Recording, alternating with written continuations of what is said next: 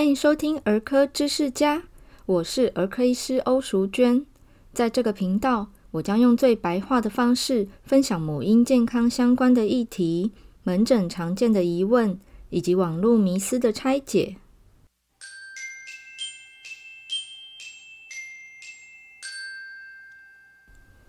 今天是耶诞节，不知道大家有没有跟家人或朋友团聚呢？嗯，不过气象有预告说跨年夜会非常的冷哦。那每年到了很冷的时候啊，就会是急诊非常忙碌的时候，因为除了呃中老年人可能会有一些心肌梗塞啊、中风啊、血压飙高啊等等等的一些状况吼，需要跑急诊。其实儿童急诊也很忙，我也是记得以前在呃医学中心的儿童急诊部工作的时候，冬天真的是最讨厌上夜班，因为每次夜班呢就会非常的忙碌，呃，不只是一般感冒发烧的小病童会很多，流感的病患很多，除此之外，其实也很常会遇到气喘发作的小朋友。气喘发作的时候啊，小朋友的表现都会吓坏爸妈，因为他们有时候真的是呼吸困难到整个唇色发白，甚至是唇色发紫，哦，就非常的吓人吼。那送到急诊之后，当然我们会快速的处理，让他缓解，可以正常的呼吸。那最近也真的是天气越来越冷，哦，那气象有说下个礼拜跨年夜会有什么急冻吼，要下探九度、六度之类的，所以今天我们要跟大家介绍的主题呢，就是气喘的治疗与保养。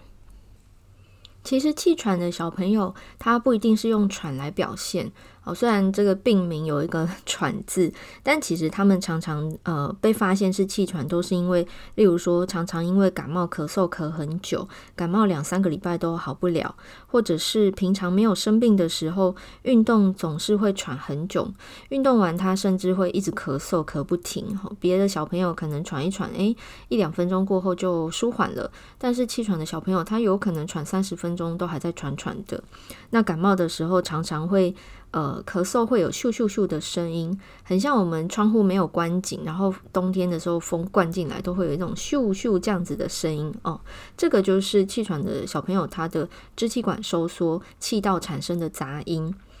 此外呢，他们也常常在吃冰品啊，或者是甜食之后，蛮容易产生咳嗽的症状。或者有一些家长会形容说，小朋友情绪激昂，然后可能大笑啊，然后玩得很疯啊，之后就开始咳嗽。这些都是气喘的患者可能会出现的症状，他不一定会直接用喘来表现。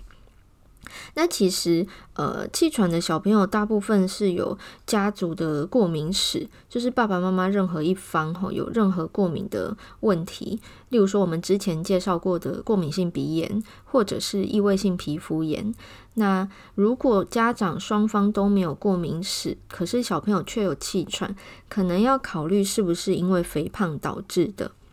根据美国研究，有四分之一的气喘病童啊，他们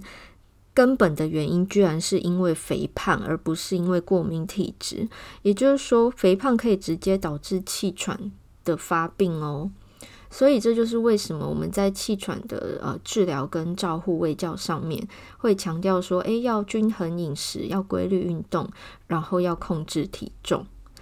好，那简单的介绍完气喘的一些症状表现之后呢，呃，欧医师想要再给大家一个观念，就是其实小朋友的气喘常常是不用做任何检查，医生光是凭问诊跟理学检查，就是身体的检查，就可以诊断出儿童的气喘。这个是世界公认的诊断方式哦。因为不是所有的小朋友他都有能力去完成复杂的这个肺功能检测，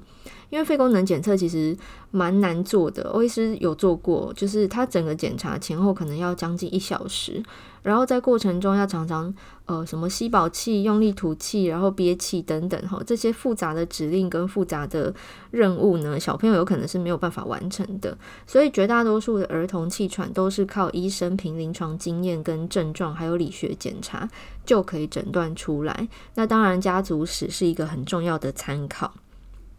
之前在过敏性鼻炎的那一那一集，欧医师有讲过，就是。诶，其实如果爸爸妈妈任何一方有过敏体质的话，小朋友有大约四十 percent 的几率他会有过敏体质，好就是遗传嘛。那如果父母双方都有的话，那他们的孩子可能就高达八成的机会会有这个过敏体质。那他的表现不一定会气喘啦，有时候是单纯皮肤哈，就是我们之前介绍过的异位性皮肤炎。那有时候是过敏性鼻炎，有时候会合并两者。那呃状况严重一点的话呢，就是三者都有，三个病都会发作。他们的年龄层不太一样哈，在婴儿时期的时候会先用异位性皮肤炎表现，稍微大一点哈，大约两岁前后呢，他可能就会咳嗽咻咻咻，诶，气喘的状况就出现了。等到他上幼儿园的时候，过敏性鼻炎也跟着发作。不过还好，就是呃，异位性皮肤炎控制得好的话呢，其实他长大之后有后续两者的机会会比较少哈，就是比起那些没有控制好的。所以如果医生诊断了，大家不要逃避，应该要认真面对哈，因为你越认真面对，配合医嘱，好好的治疗，控制它，让它减少发作，其实他长大之后，他的其余的病症都会呃几率。都会下降很多，那他的生活品质、学业表现都会好很多，甚至会影响生长发育。之前我们有讲过嘛，就是呃过敏性鼻炎没有控制好的话，可能会影响长高。好，我们在音乐过后来谈谈气喘的急性跟慢性治疗。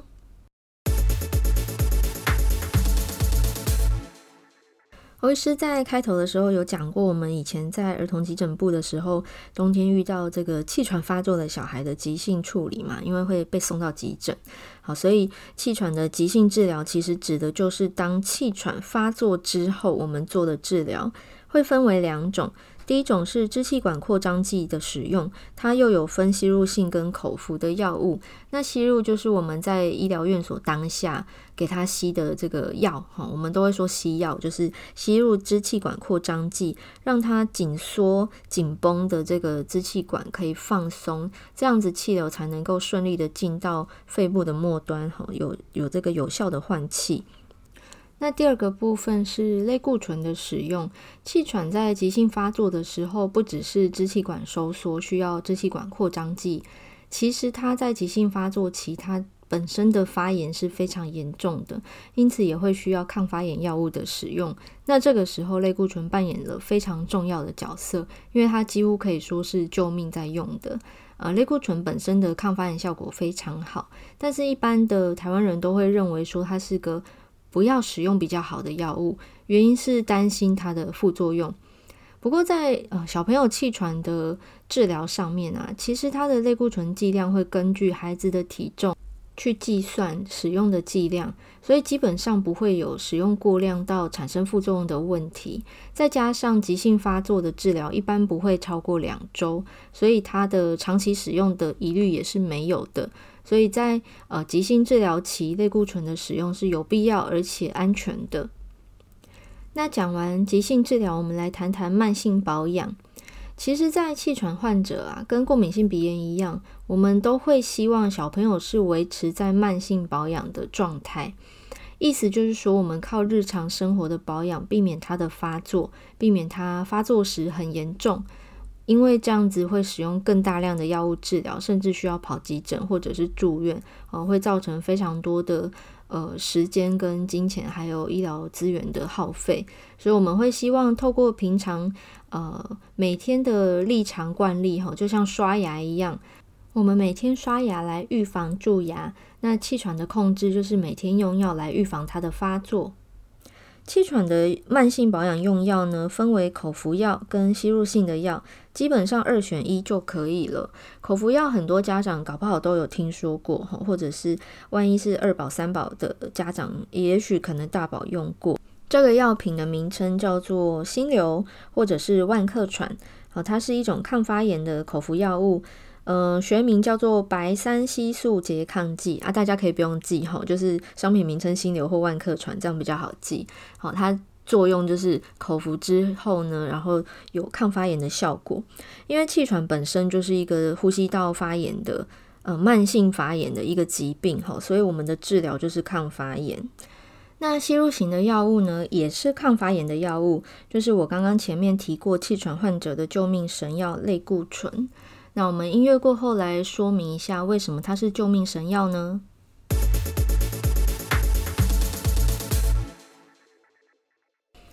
类固醇它当年之所以会被称为美国仙丹，一定有它的理由嘛，因为它来自美国，然后它像仙丹一样，非常的有神效。那其实主要原因是它是一个呃抗发炎非常有效的药物，尤其应用在呃各式各样有发炎的疾病都有很好的疗效。那其实水能载舟，亦能覆舟，所以好药也是要使用正确的剂量跟正确的时机，还有正确的使用期间，它才会产生很好的疗效。不然滥用就变成产生副作用了嘛。所以呃那些类固醇的副作用会产生，其实有很大一部分的原因是它的使用的剂量或者是时间是不对的。可是，在气喘的小朋友身上啊，其实吸入型的类固醇它的剂量超级低。有够低，低到什么程度呢？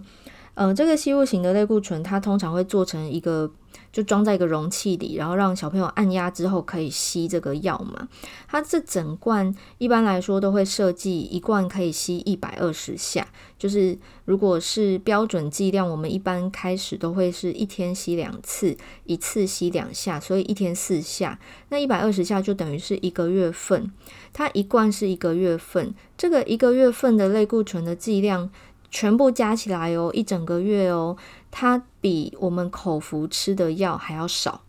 所以你可以想象哈，你吃一颗药，把它均分成三十天。分天食用完的意思。那基本上吸入型的类固醇，它只会作用在呼吸道嘛，所以它跟吃的药不太一样。吃的药会消化吸收，然后经由血液分布作用到全身。可是吸入型的药，它只作用在它的目标器官，就是呼吸道。哦，所以它用这么这么低，吼，三十分之一的这个剂量的意思，作用在目标的器官，吼，所以达到很好的控制，但是又不会产生副作用。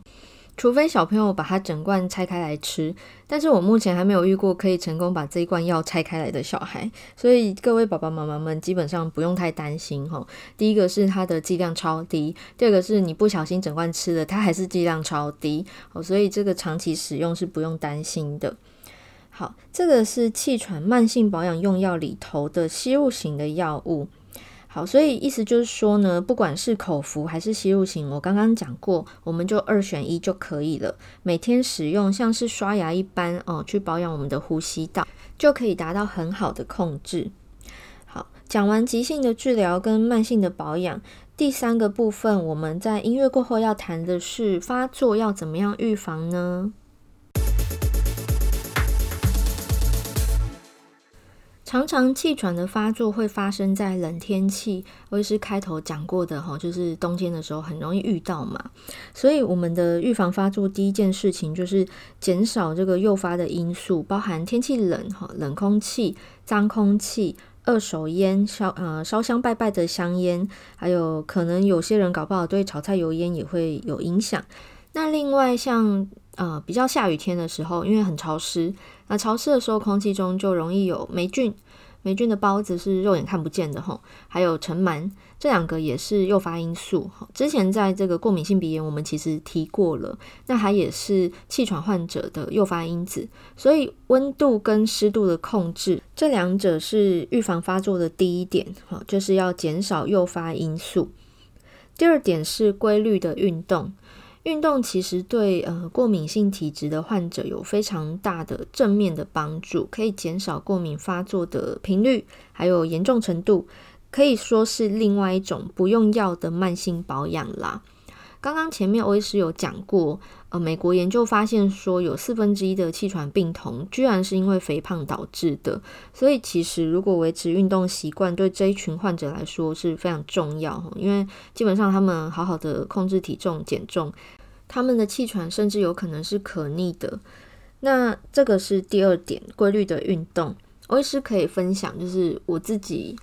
呃，我没有气喘，可是我过敏性鼻炎从小到大，而且越长大越严重。那后来我刚好换工作的关系，我就开始培养运动习惯。一方面是换了工作之后，我的生活作息比较正常，我不用再熬夜值班。第二个是我时间变多，所以我就开始运动。诶，结果我发现我整个过敏性鼻炎的发作频率跟严重度都大大的降低。呃，我觉得这其中规律的运动是功不可没了。那其实除了呃减少诱发因素跟规律运动、控制体重之外，还有一件事情是我们常常忽略的，就是监测我们的肺功能。呃，肺功能要怎么监测？听起来好像很难，但其实肺功能不是只有在医院才可以说哦，用复杂的仪器啊，很巨大的仪器去验。有一些可以居家使用的小道具来帮助我们气喘。另外还有呃，老年族群的话，有这个慢性阻塞性肺病啊，这些病人他们会需要监测肺功能。为什么呢？因为肺功能可以。呃，透过这些道具的使用，看到说，诶，它是有变异性的。例如说，气喘患者发作前一两天，就会看到肺功能下降。意思是说，如果今天一个气喘患者，他平常有在监测他的肺功能，好比高血压患者每天量血压，哈，气喘患者他监测了，诶，发现肺功能有异常变动，开始下降的话，他可能就暗示着说他快要发作了。这个时候，我们就可以提前使用适当的药物来预防他的发作，或者说让他的发作严重度不要那么高，可以不用跑急诊。现在新冠肺炎呢、所以大家应该都很害怕去医院吧？所以如果说你可以透过一个监测的方式，减少去急诊的机会，这样不是很棒吗？好，所以这个小道具它叫什么呢？它叫做尖峰吐气流量计。尖峰吐气流量计，把它拆开来看，尖峰就是 peak，就是最高值，吐气，所以它测的是吐气的量哈。流量计，所以它就是测我们这个气体的呼出来的量。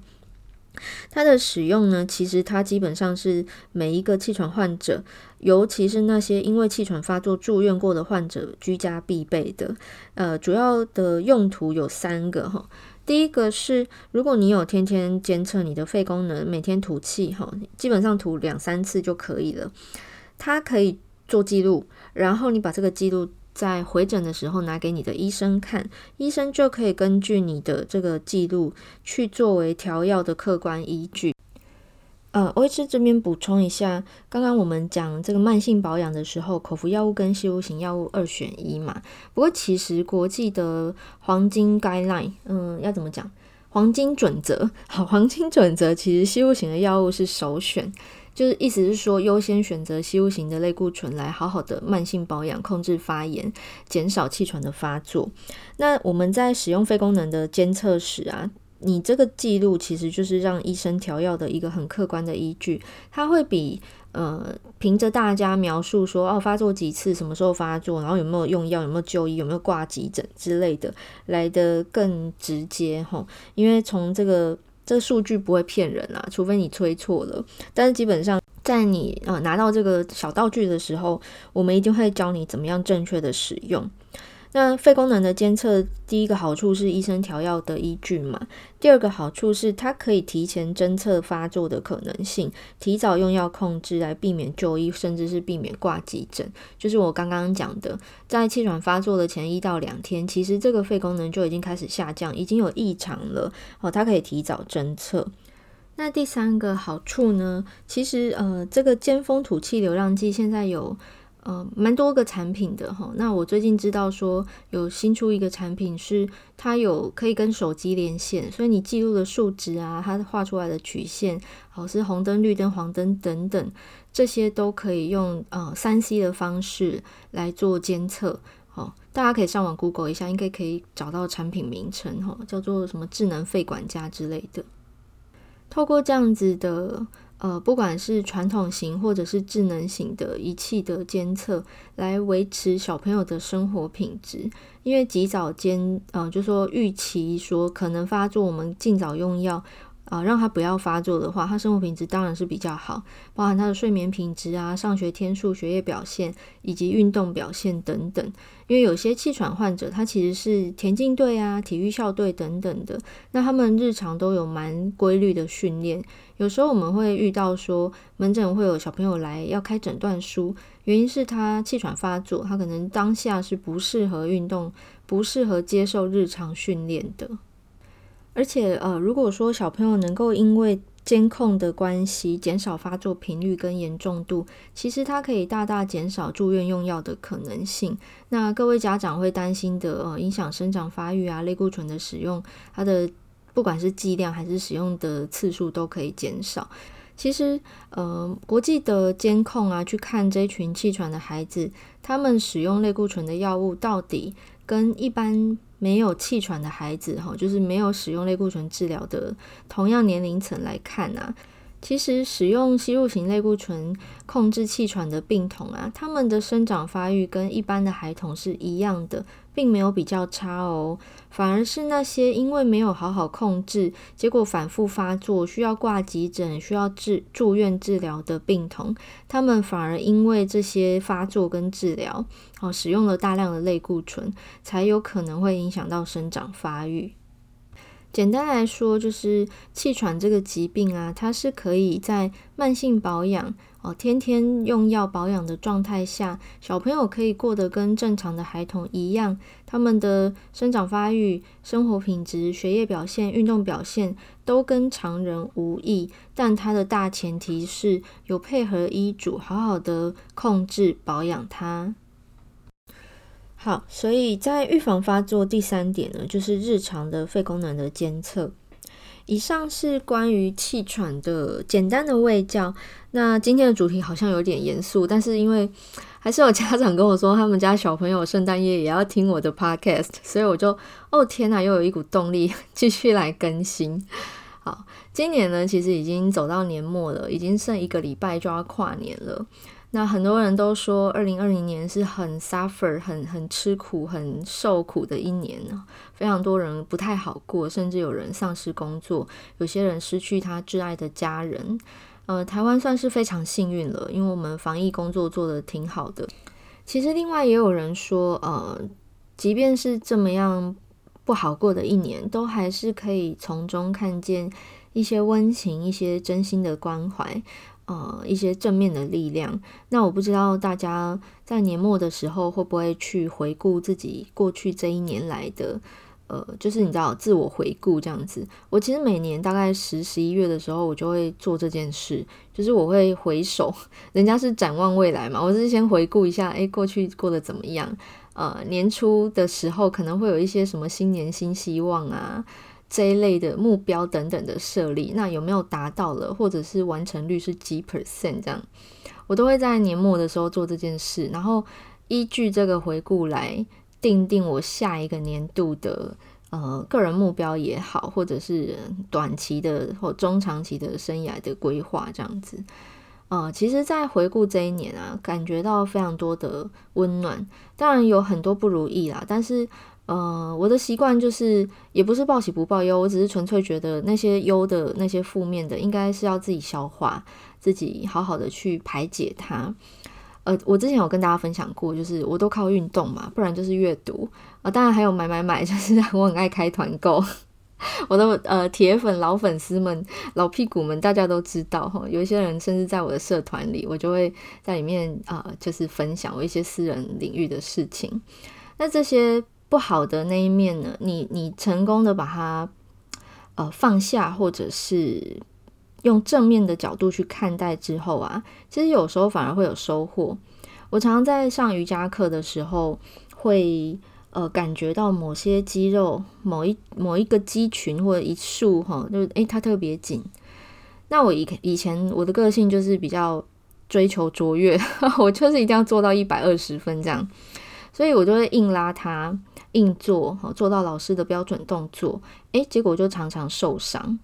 但是这一年因为疫情的关系，很多事情都必须放缓，或者是呃被迫终止，好或者有一些不开心的事情发生。那因为这样的环境的遭遇，我发现我在瑜伽课上面，甚至不止瑜伽的课程，拉筋的课啊，呃，钢管的课，或者是其他运动的课，我学会放慢脚步。学会不要要求自己一百二十分，做到八十分也可以。嗯，很累的时候，心情不好的时候，做到六十分也没关系，甚至不要六十分都无所谓。因为人总是会有极限啊，某一些动作我就是角度不开嘛，那我做到四十分也好，反正就是做我自己可以做的。然后也在这样子的调整当中，诶，发现即便这样子，我都还是有所得到。好，就是在课堂上有有学习到一些新的想法，或者是某些动作莫名其妙就解锁了，就是反而不要要求自己那么高的时候，我反而就解锁了那些之前做不到的的动作。我现在讲的是瑜伽啦，呃，我脑中浮现的是天堂鸟这个动作，就是以前从来没有成功过，诶，结果我今年居然解锁了，而且是左右边都解锁，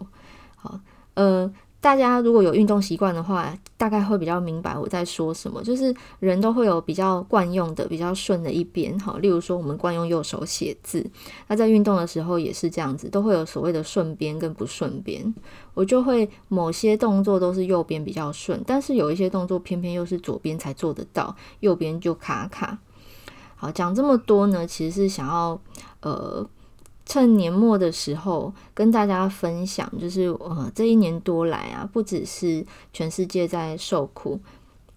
其实每个人他的人生不会只有二零二零年特别苦啦，他一定会有呃一些课题的出现在不同的时间、不同的年岁。那我们要怎么样用比较从容的姿态？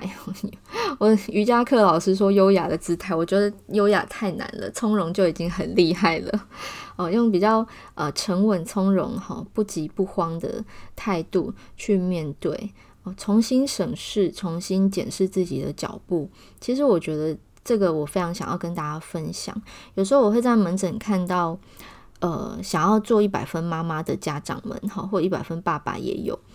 我都。就是默默替他们觉得你哦，你好辛苦哦。就是我我身为医生，我都没有要求你这么多诶，你怎么做的比我想象的还要严苛这样子啊？好辛苦。那其他面向怎么办呢？因为人生不是只有一个角色嘛。哦，这个是想要跟大家分享的一些心里话，也算闲话家常啦。嗯，我非常感谢大家，就是从八月以来一路的陪伴。因为那时候刚开始做 podcast 的时候，其实我不太确定会不会有人听。我那时候我的野心超小的，我就想说，嗯，有有十几二十个人听的话，就是我的铁粉，嗯，那我就继续做下去。诶，没想到后来有数百人听，好，然后最近我发现那个下载数破万，哦，整个超感动。对，这边就是要谢谢大家，那也预祝大家可以在呃二零二一年新的一年，呃维持健康、平平安安的，然后记得跟家人表达你的爱意、你的感谢。好，就像我这样在空中对大家表示我的感谢啊、不知道要说什么，但是就是。要感谢的人太多了，那就谢天吧。借用这句课文来作为今天的 ending。那我们也许下一次空中相见，可能就是明年喽。预祝大家新年快乐！那今天是圣诞节，Merry Christmas！大家下次见，拜拜。